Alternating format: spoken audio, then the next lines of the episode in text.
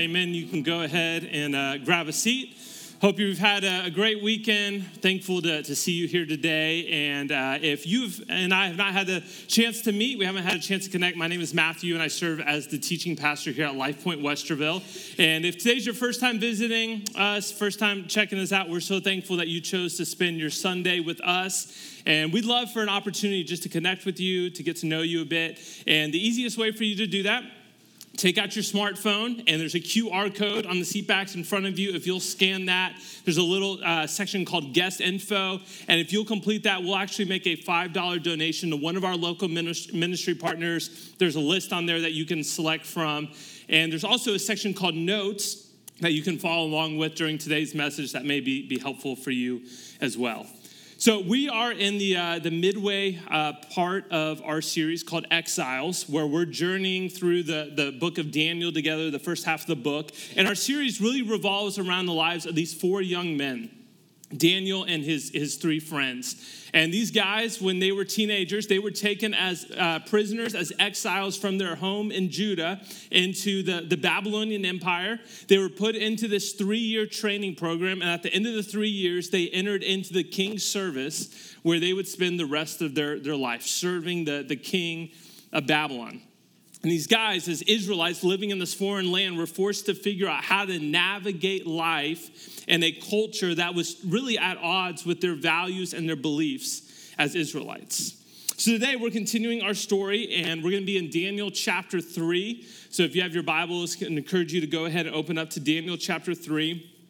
And we're going to be discussing something um, that is relevant for every single one of us in this room whether um, you are single or married, you're in your teens, you're in your 30s, you're in your, your 70s or, or older, uh, this is something that, that's relevant for all of us. And we're going to be talking about walking through trials that test our faith in God. Walking through trials that, that test our, our faith in God. And whether you are, are new to faith, uh, maybe this is something that's been new over the last few months or maybe a couple of years, uh, or you've been walking with Jesus for decades now, or maybe you would say, Man, I'm not even sure that I have faith. Wherever you are on the faith spectrum, we all face seasons and situations in life that cause us to, to, to, to have questions that test our faith and our trust in God. And the question that we have to think about is okay, how do we respond when our faith is tested. When we walk through a season, when we walk through a situation that causes us to have questions and maybe even have doubts and have fears, how do we respond when our faith is put to the test? So last week we saw how King Nebuchadnezzar he was having this, this dream. It was almost more like a nightmare. He wasn't able to, to sleep at night. And in this dream, he sees this, this massive statue made of these different metals. And all of a sudden, this stone uh, kind of appears out of nowhere, comes and crushes the, the statue, and then that stone begins to grow into this mountain that fills the entire earth. And he's having this dream. He has no idea what it means, he has no idea what it, it, it represents. But he finds out that this guy, Daniel, is able to interpret the dream for him.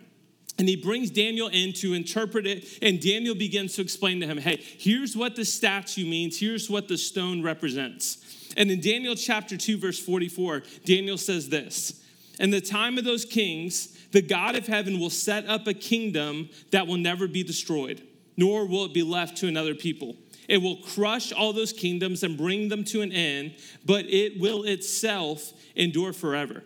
This is the meaning of the vision of the rock cut out of the mountain, but not by human hands. A rock that broke the iron, the bronze, the clay, the silver, and the gold to pieces. So, this vision that, that King Nebuchadnezzar ha- was having was really foreshadowing. It was a picture of the future. And that stone represented Jesus and, and the kingdom of God. It was pointing to the first coming of Jesus when he would come and would inaugurate his kingdom here on earth this baby, this Messiah would be born right in the heart of the Roman Empire. But it also points us to the second coming of Jesus, when Jesus is going to return again and firmly establish his eternal kingdom. And he's going to crush all the kingdoms, all the empires of the world.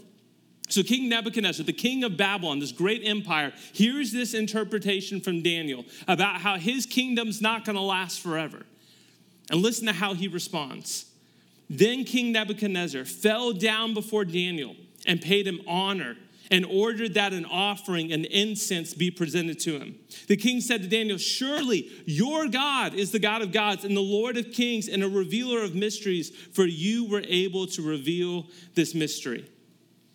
So the king recognized in this moment, man, Daniel's God is different than the gods of Babylon. He is the God of gods, He is the Lord of kings. And he understood okay, my empire, my kingdom, it's not gonna last forever. No, God is going to establish an eternal kingdom that will crush the kingdoms of the earth.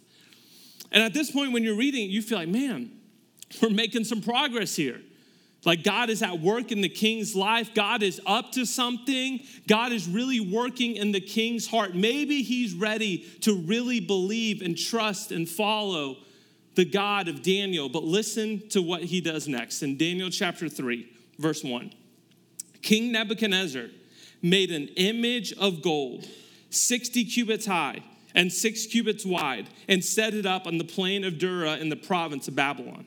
Verse 4 Then the herald loudly proclaimed, Nations and people of every language, this is what you are commanded to do.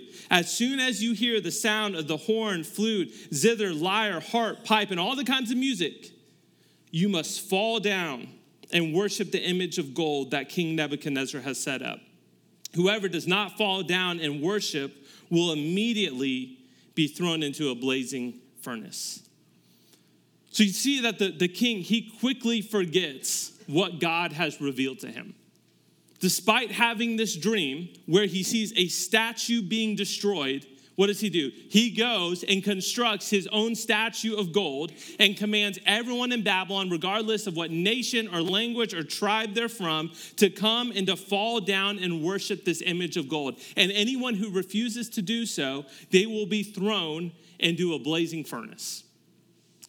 So the image is constructed, the music is played, and of course, everyone falls down and, and worships this image of gold because they don't want to be thrown into the, into the furnace. You can kind of understand where, where they're coming from.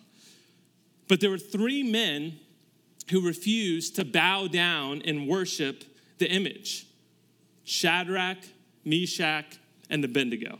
Daniel's three friends that we saw back in week one. And somebody rightly pointed out after last service, where was Daniel in all of this? I'm not quite sure.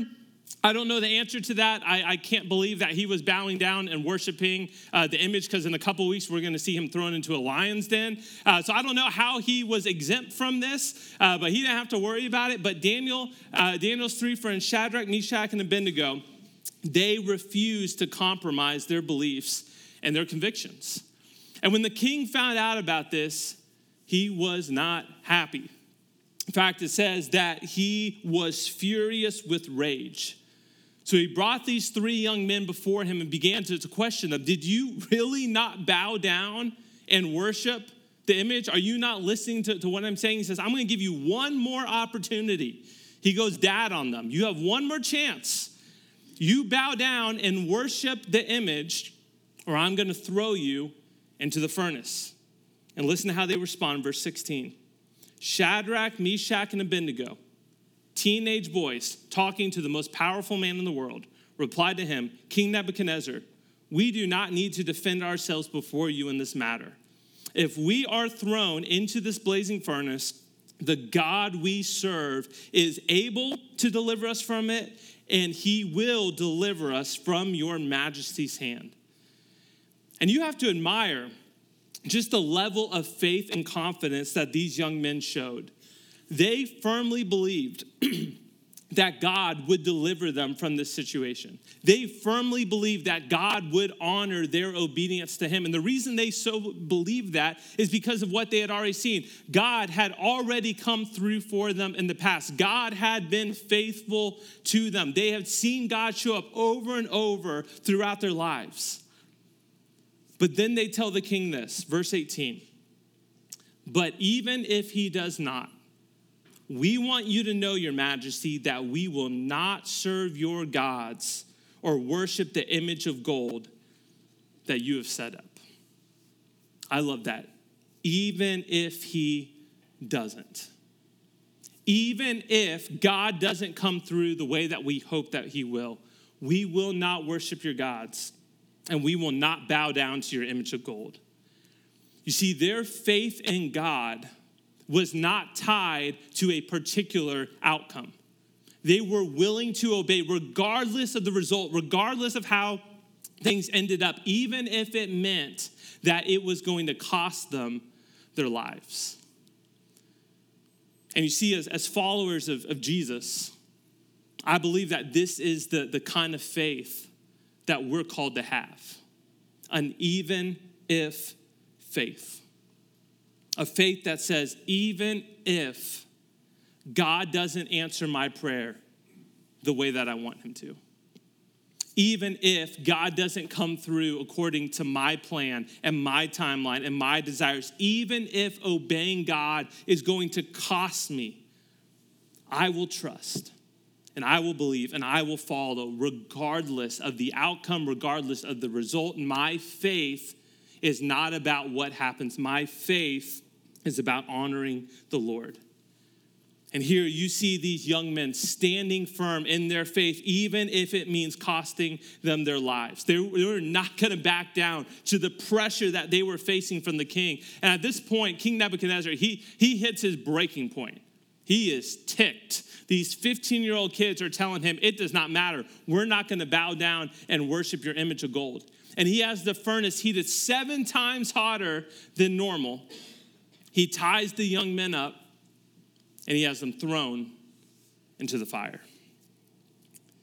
You know, I think there's a, a common misconception, particularly in, in Western Christianity, that having faith means that you won't have difficulty in life. That God just wants to bless you, God doesn't want you to struggle, and if you will just trust in Him, then your life will be easy and pain free. And if you are facing challenges in your life, if you are walking through seasons of difficulty, it's because you don't have enough faith. You aren't believing, you aren't trusting enough. They would say more faith equals less trials. But here's the, the problem with, with that version of faith this story shows us something very different. These guys are not thrown into the fire because they lack faith, they're thrown into the fire because they won't compromise their faith. They aren't facing trials because they don't have enough faith. Their faith is the reason for their trials. And what you see here is more faith actually equals more trials. And here's what I, I, believe we need to understand today following Jesus, committing our lives to Him, doesn't mean that we're gonna have an easy life without pain and without difficulty. That's not what Jesus offered to us. That's never what he promised to us. In fact, the Bible teaches us, well, I would say, the complete opposite of that. In the Bible, what we see in the New Testament is Jesus' closest followers, his closest friends, suffered all kinds of trials. And following Jesus actually increased the likelihood of difficulty and trials and suffering in their life. More faith equals more trials. So much so that Peter wrote this in 1 Peter chapter 1. He said, In all of this you greatly rejoice, though now for a little while you may have had to suffer grief and all kinds of trials. These have come so that the proven genuineness of your faith, of greater worth than gold, which perishes even though refined by fire, may result in praise, glory, and honor when Jesus Christ is revealed. You see, Peter was, was one of Jesus' closest disciples, one of his closest friends, and he was a man that was familiar with all kinds of trials and suffering. He was persecuted and eventually put to death because of his faith in Jesus. But here in 1 Peter, he's reminding us that the trials that you and I walk through, the seasons of difficulty we find ourselves in, they're not random and they're not wasted. They, they have a purpose. God is, is using them. He says, These have come so that. So, what is the purpose for our trials? What do trials do for us? I think they, they do a number of different things, but for the next couple of minutes, I want to look at two things that I believe trials do in our life. First one is this is that trials, they reveal our faith. They reveal our faith. Peter says that trials prove the genuineness of our faith. Trials have the ability to, to test our faith in a way that, that nothing else can because they reveal and they expose what our faith is made of. Listen, it's, it's easy to follow Jesus when, when life is good, isn't it? Like when we've got a great job that's paying all the bills and our kids are healthy and we've got a good marriage. Like when life is going well, when life is going according to plan, it's easy to have faith. But what about when things get difficult? Or when things don't go our way? How do we respond then? Do we stand firm in our faith and remain grounded and rooted in, in what we believe? Or does our faith begin to crack and begin to crumble under the weight of the trial that, that we're facing? You see, I, I believe that we can't truly know how genuine our faith is until our faith has been tested, until we walk through trials in life. Now, I'm not suggesting this is not the application that you go out seeking a trial, that you self sabotage in order to, to have your, your, your, faith tested. I don't think you need to worry about doing that uh, because trials in life are inevitable. Uh, if you've been following Jesus more than probably six months, you realize, man, you're going to face trials in life. But when you face trials, and you will, recognize that it is a time of testing, that it's going to reveal the quality and the substance of your faith. And here's what you'll find a faith that has been tested is a faith that can be trusted a faith that has been tested. It's a faith that can be trusted. Like when you see somebody in life, when they walk through a trial, when they walk through a difficult season, and they come out on the other side still believing, still trusting, still following Jesus, you know that their faith is the real deal. You know their faith is legit. I'm sure you can think of people in your life who maybe walked through a, a cancer diagnosis an unexpected loss in their family, a season of, of infertility, an unexpected job loss. They walk through a difficult season, and it doesn't mean that they walk through it just smiling the whole time, pretending like there wasn't a problem. And they had doubts, they had questions, they wrestled with God, they were hurting, they were struggling, but they walked through that season and they came out still believing, still trusting, still following Jesus. When you see that, when you see that faith that's been tested, you know that faith can be trusted. You know what that faith is made of. Trials have the unique ability to reveal our faith. They expose, they shine a light on what our faith is made of. But secondly, trials refine our faith. Peter uses this analogy of, fire and, and gold. And in those days, a blacksmith, he would take gold he'd put it into, into the fire. And what would happen is, as the gold would begin to melt, the impurities in the gold would begin to surface and float to the, to the top. And the blacksmith would come and, and remove and scoop out those impurities. And as the gold began to, to cool, what you would find is you had a pure piece of gold. The gold became more valuable because it went through the fire.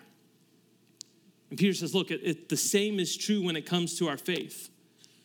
He says, as followers of Jesus, the, the most valuable thing that we have is our faith. He says it's of greater worth than gold, but even the most genuine, authentic faith still has impurities in it.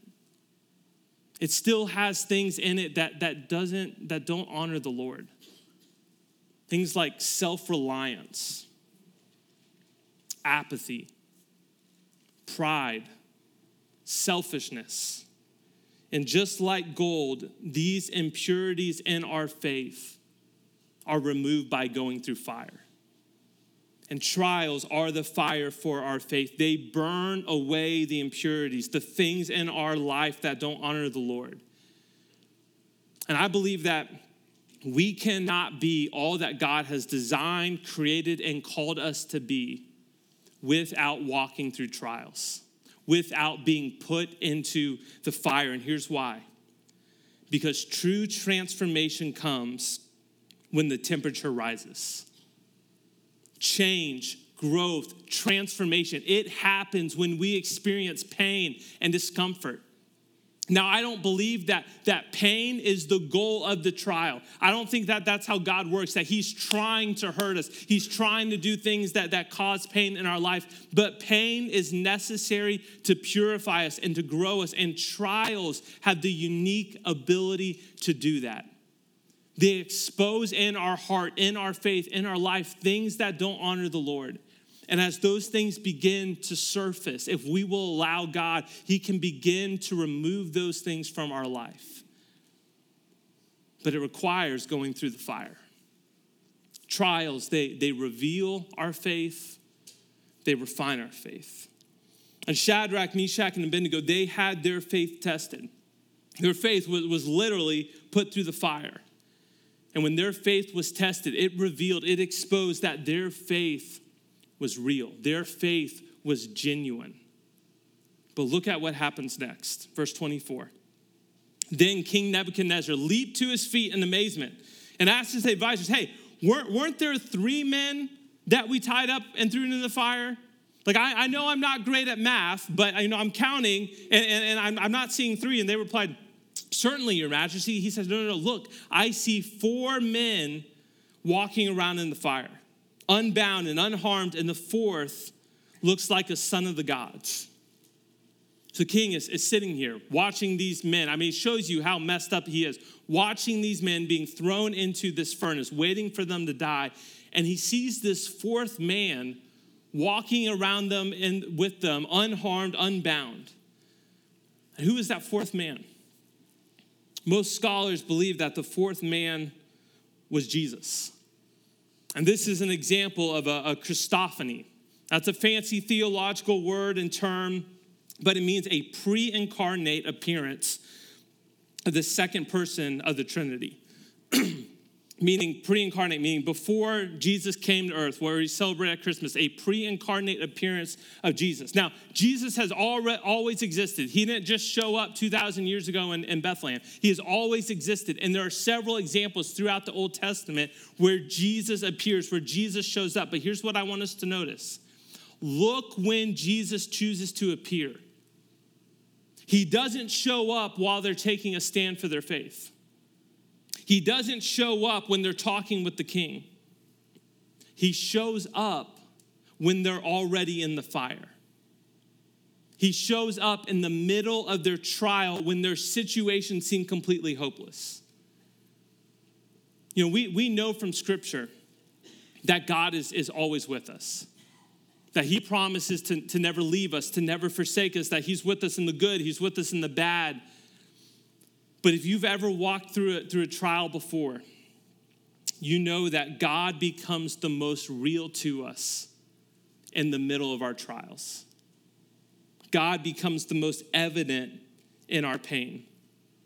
And when you're in the middle of a trial, when you're in the middle of a season of, of, of hurt, you have the opportunity to see and to experience Jesus in a brand new way, in a way that frankly isn't possible when life is going good, when life is easy, because when you're in the fire, man, you learn to depend on God in a way that you never have before.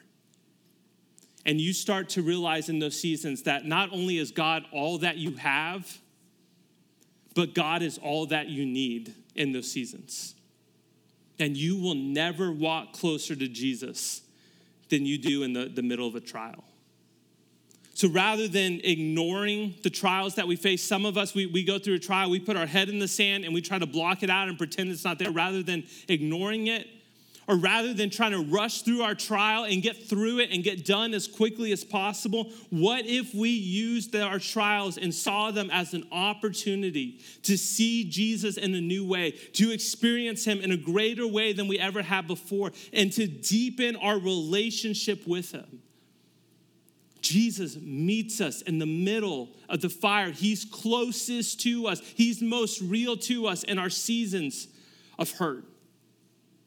Jesus showed up and met them in the fire. And listen to how this story finishes, verse 26 and 27. Nebuchadnezzar then approached the opening of the blazing furnace and shouted, Shadrach, Meshach, and Abednego, servants of the Most High God, come out, come here. So Shadrach, Meshach, and Abednego came out of the fire. And the satraps and prefects and governors and royal advisors crowded around them. They were in disbelief. They saw that the fire had not harmed their bodies, nor was a hair of their head singed. Their robes were not scorched, and there was no smell of fire on them. You know, each week in, in this series, we, we've seen Daniel and his friends living out their faith. And they've done so while surrounded by, by non believers, by people who didn't believe in or worship their God. But each week, their faith, their obedience to God has resulted in people turning and recognizing who God is. And here, their faithfulness in the fire resulted in God being praised and God being glorified.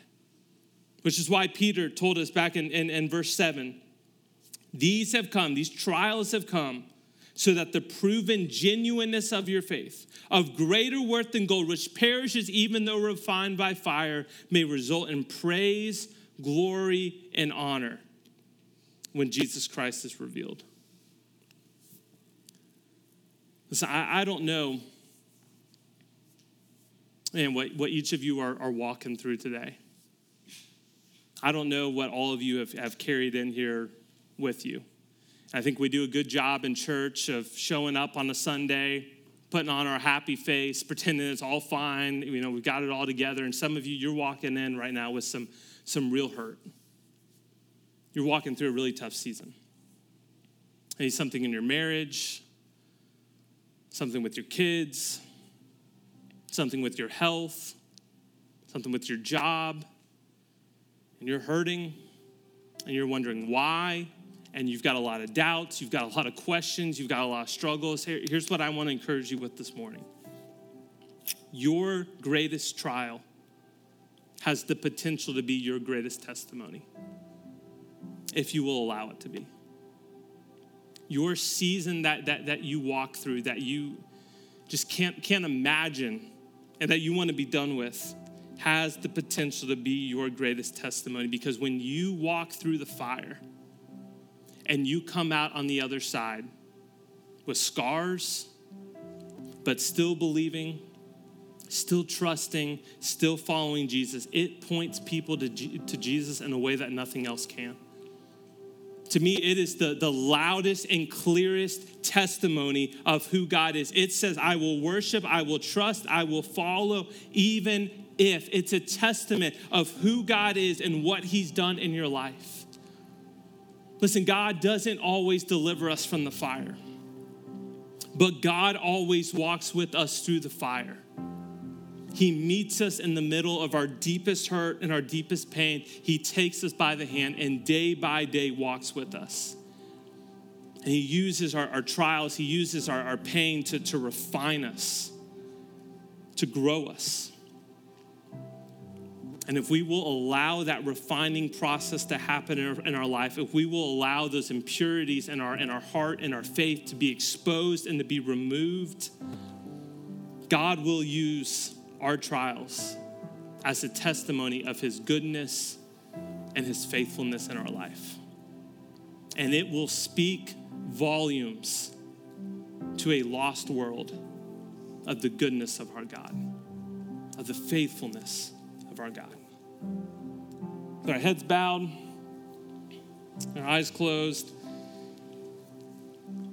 Man, today I, I want to do something a, a, a little unique. Just going to ask for a moment of, of courage, a moment of, of even maybe a little bit of vulnerability from, from you all. But if you would say, hey, t- today, yeah, I'm walking through through the fire. I'm, I'm in a season of hurt. I'm in a season of pain. I, I, am struggling right now. I'm hurting right now. Man, I just want to ask you right now, wherever you're seated, just to, to lift up your, your hand, wherever you're seated, just say, man, I'm, I'm walking through that season right now. And we got hands all over the room. You can go ahead and put your hand back down. I just want to take a moment just to, to pray, to pray for you to pray God's blessing, God's encouragement, God's peace, God's work in your life. God, we, we declare, God, that you are not only in control, but that you're also good. And I know in a room this size, there, there are many right now who are, who are hurting marriages, families, health, finances. And, and, and there's many of us who are just wondering why. And we're, we're not sure why you're allowing us through this. God, I pray that you would remind us today of, of, your goodness, of your faithfulness, even in those moments that, that hurt, even in those moments that, that seem hopeless. And God, my prayer is that on our end, Lord, that we would respond in just a, a posture of humility, God, to what you're allowing in our life right now. That you would use these um, trials, God, to not only reveal our faith, God, but to refine us to give us the awareness of, of things in our life, impurities in our faith, God, that you need to do a work on, that you need to remove from our life. God, help us to be honest, help us to be real about that. But Lord, we thank you for the promise that although you may not prevent every fire in our life, God, that you meet us right in the middle of our deepest hurt, our deepest pain. God, that you are so real. You are so evident in those times. God, you're not only all that we have, you are all that we need. God, help us to lean on you with greater dependence and greater faith today. God, we thank you for the promise that for those of us who know you, who have been called according to your purpose, that you are working all things together for our good, for your glory.